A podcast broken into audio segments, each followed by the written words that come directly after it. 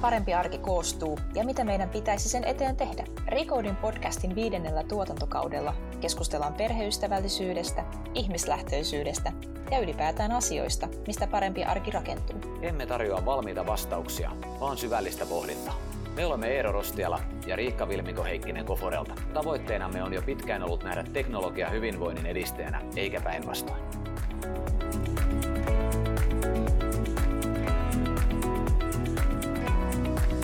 Tervetuloa kuuntelemaan Recoding podcastia. Tällä kertaa aiheena on tulevaisuuden arki. Miten voimme ennakoida arjen asioita ja suunnitella sujuvampaa arkea? Vieraanamme on tässä jaksossa Katri Vataja. Katrilla on reilu 15 vuoden työkokemus työyhteisöjen ja organisaatioiden kehittämisestä ja strategiatyöstä, niin tutkijana ja kehittäjänä kuin johtamisen ja esimiestyönkin näkökulmista. Hän on koulutukseltaan sosiologi ja veitellyt hallintotieteiden tohtoriksi kehittämistyöstä ja arvioinnista. Erityisesti kompleksiset yhteiskunnalliset ilmiöt ja johtamisen kysymykset ovat Katrin kiinnostuksen kohteena. Tällä hetkellä hän toimii johtajana Sitran ennakointi- ja strategiatoiminnoissa. Lämpimästi tervetuloa Katri. Kiitos paljon. Lämpimästi tervetuloa myös minun puolestani.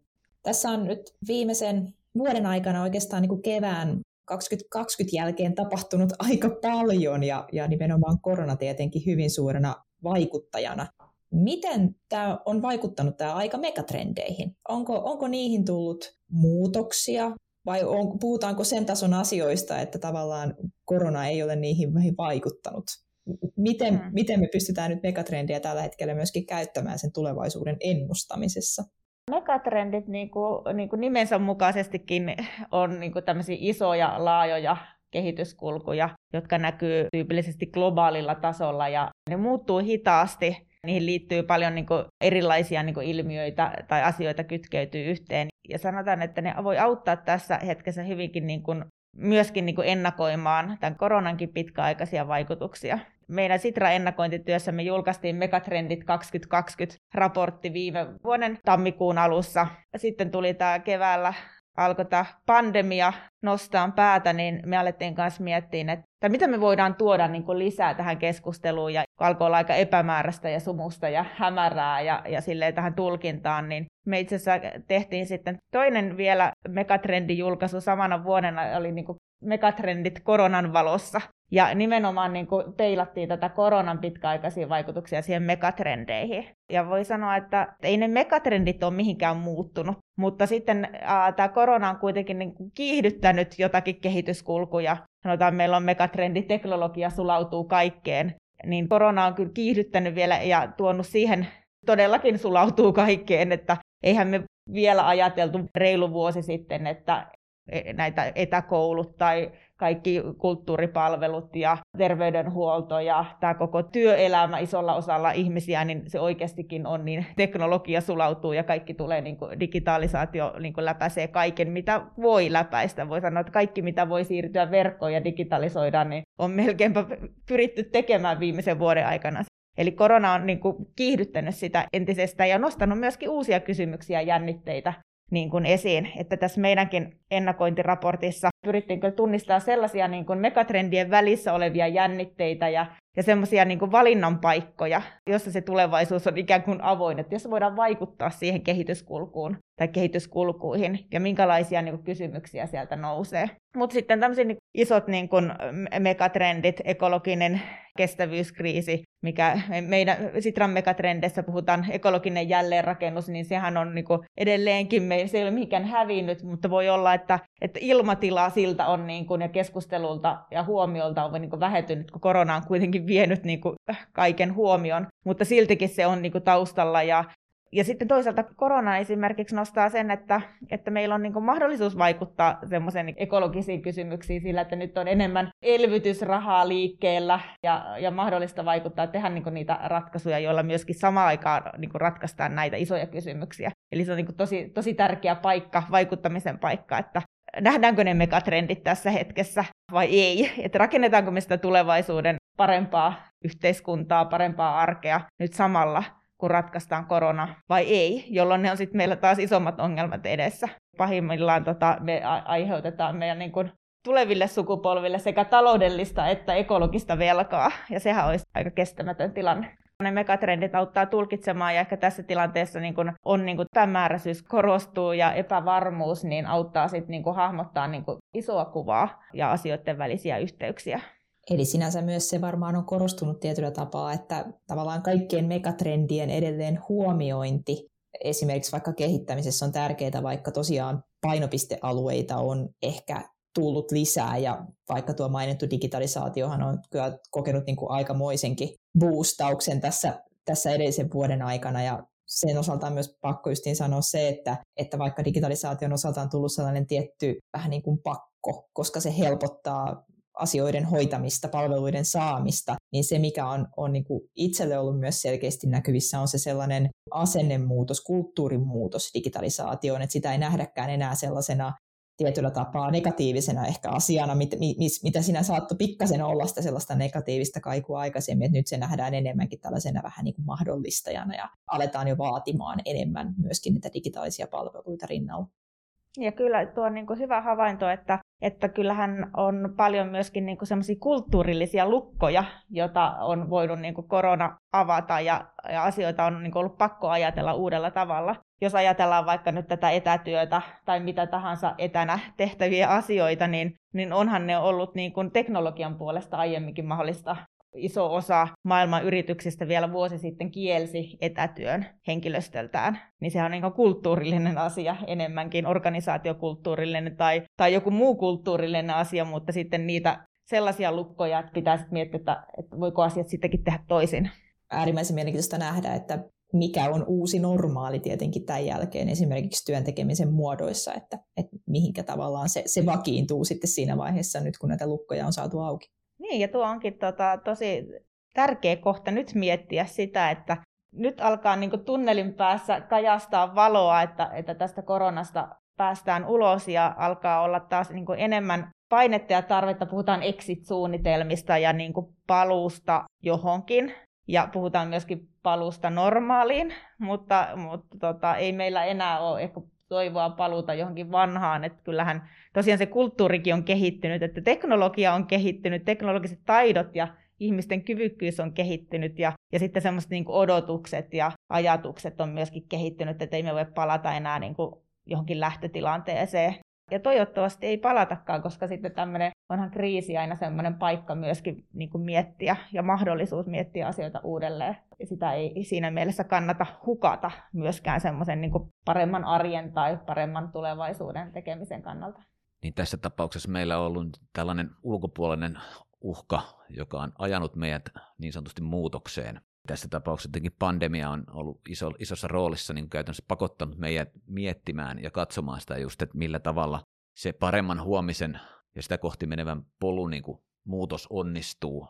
Tästä voitaisiin niin kysästä nyt sitten sitä konkreettista jatkoa, eli Sitra rakentaa huomisen menestyvää Suomea ja toimii siinä merkittävänä osallistujana, pelurina, ja osaltaan myös totta kai tekee rahoitustoimijana merkittävää työtä, mutta myös fasilitoi keskustelua, niin kuin itsekin olet tässä tässä jo kertonut, että mitä, millä tavalla te luotte sitä ja muokkaatte sitä maaperää. Millä tavalla nyt, jos lähdetään sieltä ylhäältä, niin, niin te olette yksi tekijä tässä, tässä keskustelussa, niin kuin sanoit sitä, että hän täytyy osallistaa, muitakin tahoja, täytyy löytää ne foorumit, niin onko meillä, ollaan me tunnistettu, että mitkä kaikki tahot, ja tahot on tosi abstrakti, mitkä, mit, mitä me tarvitaan siihen, että me pystytään niin edistää itseämme kohti sitä sujuvampaa arkea? Ennen kuin mennään siihen, että miten se tehdään, niin varmaan on, on niin hyvä pysähtyä, että mi, mitä se on se sujuva arki. Ja tämä korona on tehnyt näkyväksi sen, että kuinka se arki onkin aika erilainen erilaisille ihmisille.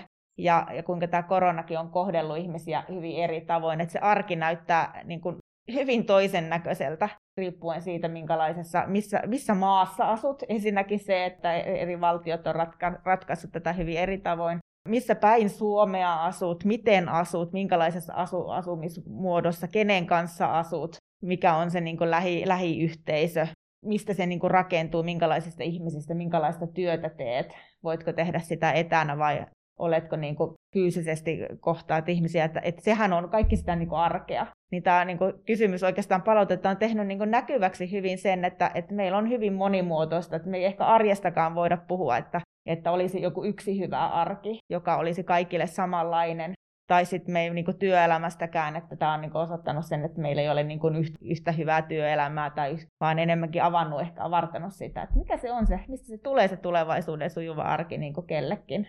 Ensinnäkin minkälaista arkea me halutaan ja arvostetaan. Monethan on ehkä tässä niin kuin viimeisen vuoden aikana voinut vähän tarkastellakin uudella tapaa sitä omaa, omaa arkea ja vastaako se sitä niin kuin omaa arvomaailmaa ja ihanteita, ja, mutta mitä se sitten tulevaisuudessa on itse kellekin tavallaan lähteä, että mistä se tulee, minkälaista muutosta siihen tarvitaan, että arki on sujuvaa ja sitten ehkä tunnistaa se, että, että ketä siihen tarvitaan. Käytännössä niin kuin taustalla oli myös se, että olette listannut megatrendeiksi myös teknologia sulautuu kaikkeen ja sitten tosiaan tuo verkostumainen valta voimistuu. Ja tietenkin se on ehkä hieman pelottava jopa tämä verkostomaisen vallan voimistuminen siinä mielessä, että sitä voidaan käyttää myös väärin. Mutta sitten taas toisaalta haluaa katsoa sitä, että se pystyttäisiin tässä käyttämään niin kuin hyvin, koska me haetaan sitä parempaa huomista. Eli varmaan niin kuin se, että, että tarvitaan, jotta, jotta sitä verkostoa pystytään hyödyntämään, ulosmittaamaan tehokkaasti esimerkiksi tämmöisen paremman huomisen rakentamisessa, niin, niin siihen tarvitaan kuitenkin semmoisia pelureita, semmoisia ankkuritekijöitä, jotka tietyllä tavalla fasilitoi sitä ja, ja tekee siitä sen, sen niin sanotusti tehokkaan työkalun sille, sille muutokselle ainakin itse tulkitsen näin niin kuin tätä teidänkin työtä. Toivottavasti en ole hirveän väärässä. Kyllä, kyllä. Tota, siis et ole, väärä, et ole väärässä, vaan kyllä me niin Sitrassa kutsutaan itseämme niin kuin Think, Do ja Connect Tankiksi, että me ei olla vain ajatushautoma tai kokeilupaja, mutta me ollaan myöskin niin kuin verkosto ja eri toimijoiden yhteen tuo. Ja, ja, ja, ja sen takia, että me tarvitaan niin kuin tällaisia yhteistoimintaa, yhteistä tekemistä, me tarvitaan niin kuin tämmöisiä toimijoita myöskin niin kuin eh, Sitra niin kuin monessakin asiassa tuo sitten yhteen ja tekemään yhdessä niitä, niitä eri sektoreita tai eri toimijoita ja sillä tavalla päästään niin kuin, niin kuin eteenpäin siinä että, ja, ja luomaan jotain niin kuin uutta yhdessä. Meille se on niin kuin niin kuin sillä tavalla ominainen rooli ja monessa asiassa sen takia myöskin, että tarvitaan, että me ollaan, niin kuin, meitä pidetään niin kuin neutraalina tai riippumattomana toimijana niin asioissa, joissa on sitten jotakin niin kuin herkkyyksiä tai ristiriitoja tai jotain, niin sitten on niin kuin helpompi tuoda sitten sellaiselle maaperälle, missä niin kuin sellainen niin kuin orkestraattori siinä välissä niin kuin näissä verkostoissa pitää oikeastaan olla. Ja se on tosi tärkeä rooli. Mm. Kuuntelet Recoding-podcastia. Tänään ohjelman teemana on tulevaisuuden arki ja keskustelemme siitä yhdessä Katri Vatajan kanssa. Ennakointi on noussut tässä meidän Recoding podcastin kauden aikana useassa jaksossa hyvin keskeiseksi teemaksi ja me Koforilla nähdään, että esimerkiksi digitaalisia palveluita tehdessä, niin se tulevaisuus tulee rakentumaan entistä enemmän asiakkaiden tarpeiden ennakointiin. Eli puhutaan vahvasti myös ennakoivista palveluista. Miten ennakointia voidaan tehdä? Onko meillä jonkinnäköinen kristallipallo vai onko siihen muita keinoja? Joo, meidän ennakoinnin asiantuntijoiden pöydällä on vähän vitsinä semmoinen kristallipallo. tota.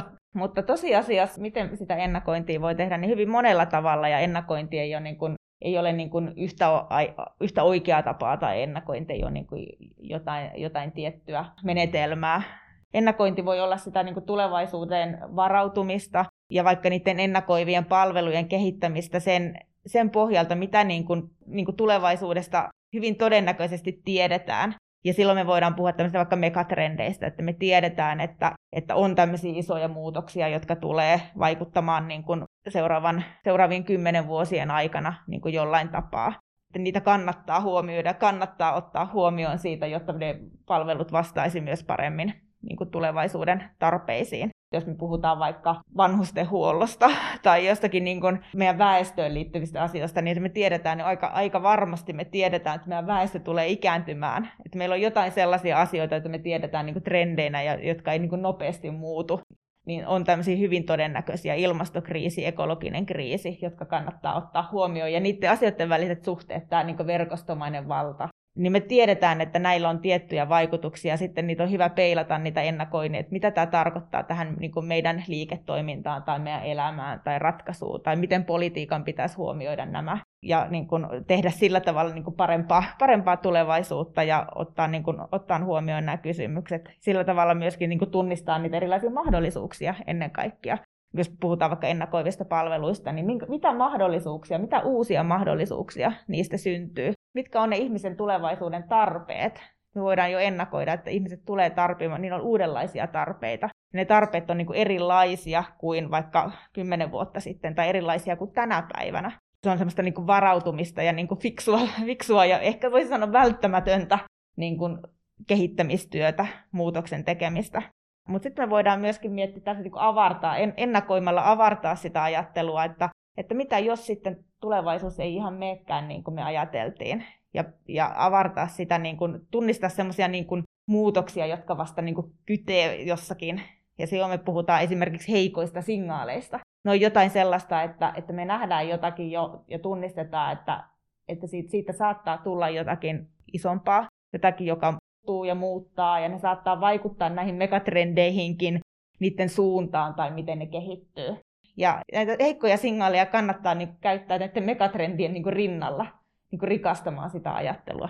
Ja ne on yleensä jotain sellaista, jotka niin kuin, jotain, niin kuin, että missä tunnistaa heikon signaalin, niin se on jotain, joka vähän hämmästyttää tai kummastuttaa tai herättää tunteita tai se on jotain ihmeellistä ja jotakin, mitä pysähtyy vähän miettiä, että onks, mitä tässä on mitä jos tätä kaikki alkaisivat toimia näin, tai mitä jos tuo, tuo työkalu tai teknologia yleistyisi niin, että se muuttaisi, jos kaikki tekisi näin, niin sitten tulisi jotakin, jotakin muuta kuin nykyinen.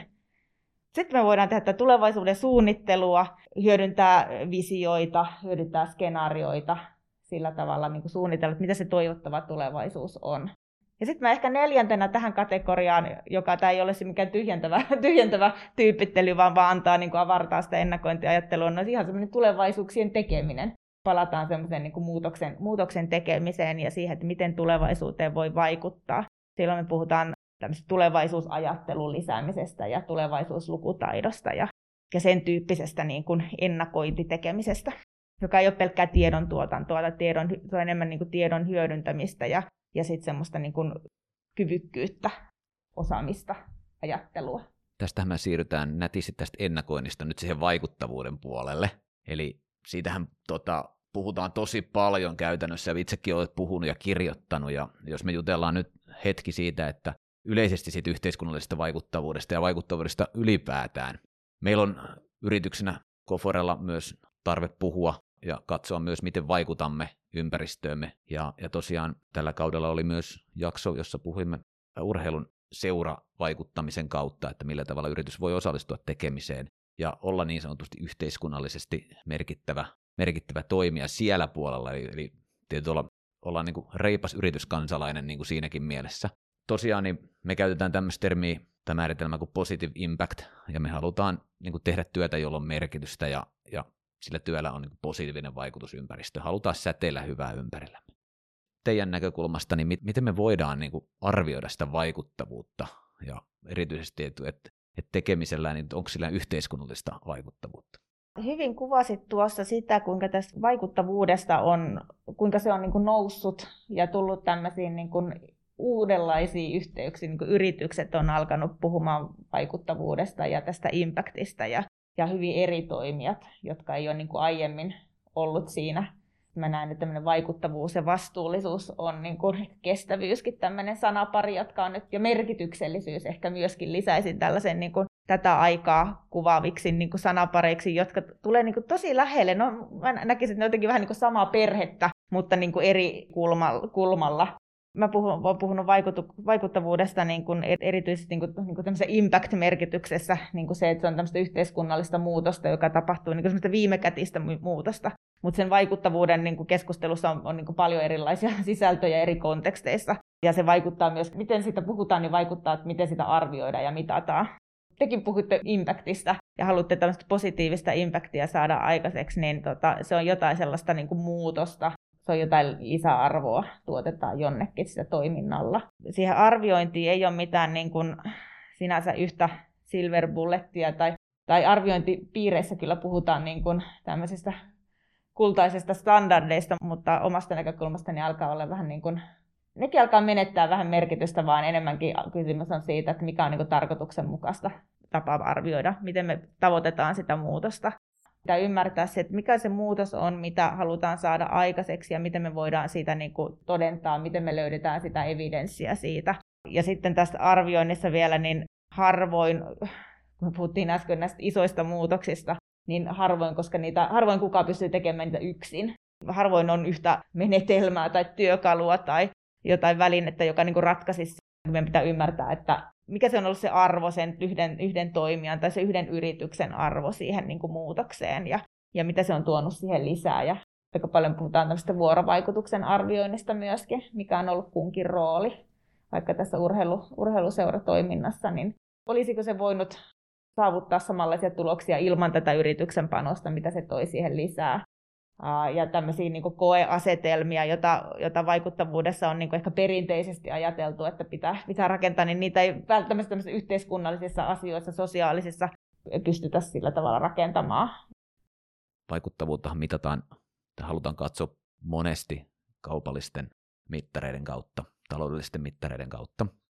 Niin tuleeko muuten tulevaisuudessa pehmeämmät arvot ynnä muut sellaiset vaikeammin mitattavat asiat olemaan vaikuttavuuden näkökulmasta sellaisia, joita halutaan enemmän ja enemmän tuoda sitten ja katsoa, että voidaanko me tehdä näille jotain, voidaanko me nähdä, että tässä on tapahtunut jotain sellaista vaikuttavuutta, joka ei, joka ei nyt välttämättä ole sit sidottu taloudellisiin mittareihin. No kyllä mä uskon siihen, että, että me ei niin kuin, tavoiteta niin kuin, toisen kontekstin mittareilla jotain, jota me halutaan saada aikaiseksi. Jos me halutaan saada niin kuin, hyvinvointia, ihmisten hyvinvointia tai tai vaikka vähentää eriarvoisuutta tai nuorten syrjäytymistä, niin silloin se taloudellinen mittari ei ole se, se muutoksen mittari. Sillä voi olla jotakin niin kuin, ää, seurannasvaikutuksia, se voi niin kuin, vaikuttaa talouteen ja sitä voi sillä tavalla ehkä konkretisoida, mutta se itse muutos ei ole, niin kuin, se pitää päästä kiinni sit siihen, että mitä siellä oikeasti tapahtuu. Ja kyllä mä luulen, että että me tullaan niin kuin menemään ehkä semmoinen pehmeä, kova ajattelu niin kuin tulee liudentumaan, että kovassa tulee pehmeä, pehmeästä kovaa ja nämä mittarit siinä, että laadullisen ja määrällisenkin nämä mittarista tulee kehittymään, että vaikka me saadaan jotain big dataa, ja me saadaan parempaa analyysimenetelmää, että siitä, niin kuin mitä aiemmin ajateltu vaikka laadullista ja tekstimassoja pystytään niin kuin kvantifioimaan ja sillä, että onko se enää laadullista vai määrällistä. Että me tulla, mä luulen, että me tullaan niin kuin tällaista niin kuin tulevaisuudessa nää enemmän käytössä erilaisia työkaluja ja, ja tullaan niin kuin tarvitsemaan vähän uudenlaisia mittareita ja uudenlaisia niin kuin arvioinnin menetelmiä, koska ei ne enää niin vanhat asetelmat ei sitten toimi, kun, kun ollaan tämmöisissä monimutkaisissa ja kompleksisissa ympäristöissä. Ja tietysti kun puhutaan hyvinvoinnin mittaamisesta, niin meillä on aivan valtava määrä dataa saatavilla jo millä pystyttäisiin ehkä arvioimaan sitä hyvinvoinnin tilaa käytännössä.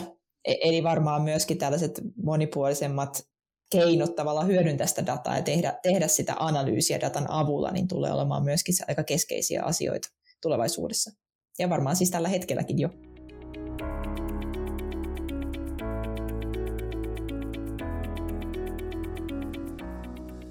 Vaikuttavuuden yhteydessä sä olet, Katri, usein puhunut systeemisestä muutoksesta. No systeeminen muutos on varmaan aika monelle kuuntelijalle vähän tuntematon asia vielä, niin haluaisitko ihan ensin avata, että mitä sillä tarkoitetaan? Joo, siis systeeminen muutos on sellaista muutosta, joka tapahtuu niin kuin yhteiskunnassa eri tasoilla. Muutoksen, jotta se toteutuu, niin tarvii niin järjestelmien, rakenteiden, toimintamallien, ihmisten käyttäytymisen tasolla tapahtuvaa muutosta. Ja sen niin kuin kun me puhutaan tällaisesta niin kuin viheliäisistä tai pirullisista ongelmista mitä, ja tämmöistä kompleksisuudesta, tällä hetkellä ollaan tämmöistä vukamaailmassa, niin missä tämmöiset ilmiöt on niin kuin pirullisia, niin no sen takia, että ne, niitä ei voi enää ratkaista niin kuin yhden sektorin sisällä, ne ei ole niin kuin yhden yrityksen ratkaistavissa tai järjestöjen tai, tai julkisen sektorin, kunnan tai valtion. Ne ei ole myöskään sellaisia, että yksittäiset ihmiset tai kansalaiset voi niitä ratkaista, vaan ne on sellaisia, että siihen tarvitaan niin kuin muutosta eri tasoilla. Ja silloin me puhutaan niin kuin systeemisistä muutoksista. Tämmöisiä on esimerkkejä, niin kuin, no, kaikki ilmastonmuutoksen niin kuin torjunta esimerkkinä, tämmöinen niin kuin iso tietysti, mutta otetaan vaikka sähköautot, mitä vaatii, että sähköautot niin kuin lisääntyy, niin me tarvitaan niin kuin, no ensinnäkin niitä sähköautoja, kannustimia siihen, että niihin investoidaan ja niitä tuotetaan. No jotta se tapahtuu, niin me tarvitaan niin kuin politiikkaa ja, ja verotusta ja säätelyä. Sitten jotta ihmiset ottaa niitä käyttöön, me tarvitaan infraa, me tarvitaan latauspisteitä, me tarvitaan niin kuin yrityksiä, jotka perustaa näitä latauspisteitä ja kaikkia tätä niin kuin ekosysteemiä ja appeja, joilla voit katsoa, missä kuinka paljon voit ajaa ja niin kuin myöskin niin kuin kannustimia, jotka voi tulla jollakin verotuksellisella hinnalla, mutta sitten myöskin ehkä semmoinen arvoihanne, jotka tulee sitten tämmöisen ympäristöystävällisyyden kautta esimerkiksi tässä. Ja mun mielestä tämä aika hyvin niin kuin konkretisoi sitä, että tällainen muutos tapahtuu niin kaikilla yhteiskunnan tasoilla. Onko niin, että laajan vaikuttavuuden saavuttamiseksi tarvittaisiin nimenomaan systeemistä muutosta?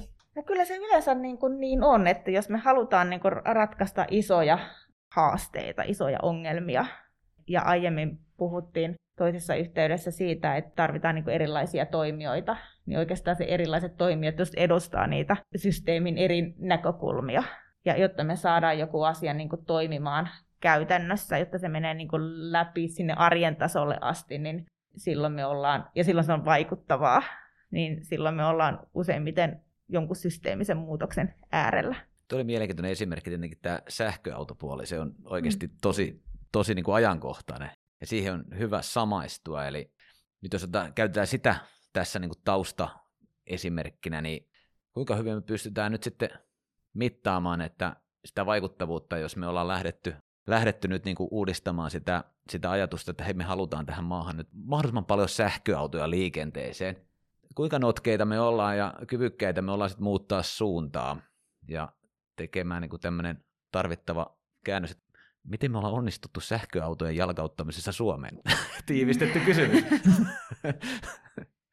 tota, monissa näissä niin kuin muutoksissa kuitenkin niin kuin, tulee päästä niin kuin jossain pisteessä se muutos alkaa kiihtymään että alkaa tulla sitten vaikka niin kuin markkinaa jollekin, alkaa tulla kysyntää ja se alkaa niin kuin mennä sitten eteenpäin, mutta se muutoksen käynnistäminen on sitä niin kuin kaikista vaikeinta, jotta se alkaa se muutos niin kuin kumuloitumaan ja viemään sitten eteenpäin. Mutta ihan samalla tavalla sen muutoksen, niin kuin, onhan meillä iso, isoja systeemisiä muutoksia, jotka vaikka ei enää ole kestäviä tänä päivänä. Koko fossiiliteollisuus teollisen vallankumouksen niin kuin tuominen, että, että samanlaisia systeemisiä muutoksia on tehty niin kuin aiemminkin, mutta sitten meillä on tämmöisiä polkuriippuvaisia, että miten me pysäytetään niitä ja käännetään suuntaa, vaatii niin kuin semmoisen niin kuin poisoppimista ja sitten samalla semmoisen epäjatkuvuuden niin kuin luomista, että se muutos, niin kuin, että me ollaan polkuriippuvaisia ja on tämmöisiä jatkuvuuksia, mutta jotta se muutos loppuu, niin me tarvitaan semmoisen niin ihan tietoinen epäjatkuvuus, että se on niin vaikeaa, siihen liittyy niin, niin kuin monia aspekteja. Ja ne asiat, koska ne on riippuvaisia toisistaan, niin, niin esimerkki vaikka tämmöinen niin kuin fossiiliteollisuudesta luopuminen, kuten sen mainitsin, niin toinen on se, että siitä luovutaan ja halutaan päästä hiilineutraaliin yhteiskuntaan. Niin miten me tehdään se sillä tavalla reilusti? Miten me tehdään niin, että, että se on niin reilu ihmisille? Se ei aiheuta niin kuin tarpeetonta kärsimystä esimerkiksi työpaikkojen muodossa. Se on niin kuin iso kysymys, semmoinen niin kuin de- demokratian ja ja yhteiskunta, yhteiskunnallisen kohesion ihmisten luottamuksen kannalta. Tuo on tosi tärkeä kulma ja jotenkin sellainen ehkä asia, mikä helposti jää pohtimatta, kun puhutaan näistä, näistä muutoksista. Joo, me niin kuin kaikkein näin systeemisiin muutoksiin vielä voi ehkä sanoa, että, että niissä on näitä sosiaalisia, taloudellisia, ekologisia näkökulmia, jotka kietoutuu yhteen.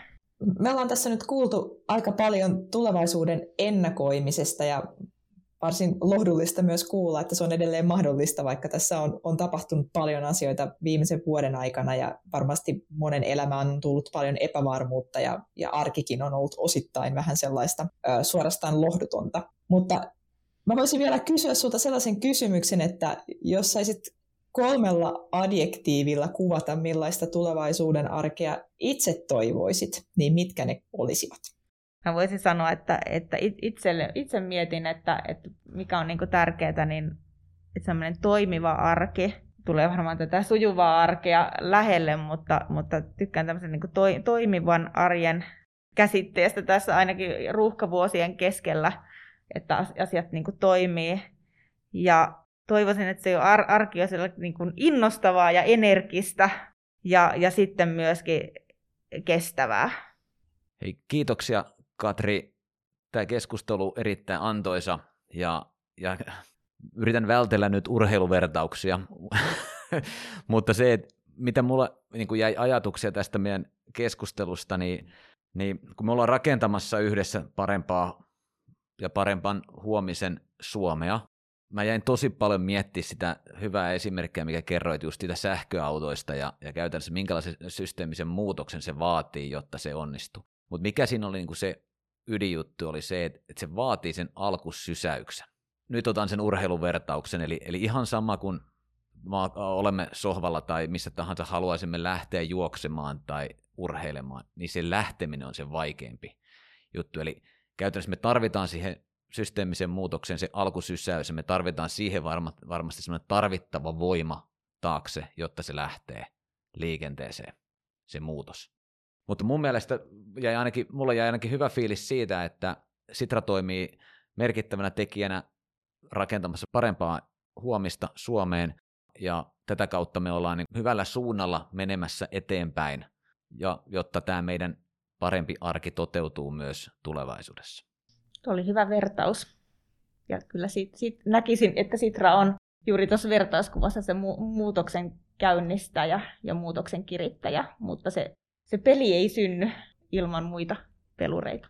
Koforen sivuilta löytyy lisää tietoa asiakkaidemme ja meidän yhteistyön vaikuttavuudesta sekä muun muassa systeemisestä johtamisesta. Ja kannattaa myös tutustua tuohon Recordin podcastin ensimmäisen tuotantokauden jaksoon, jossa futuristi Elina Hiltunen ja Mikael Nylund juttelevat tulevaisuuden ennakoinnista. Mutta minä kiitän tässä vaiheessa Katri sinua tosi paljon hyvästä keskustelusta. Oli oikein mukava jutella. Kiitos paljon. Kiitoksia myös minun puolesta.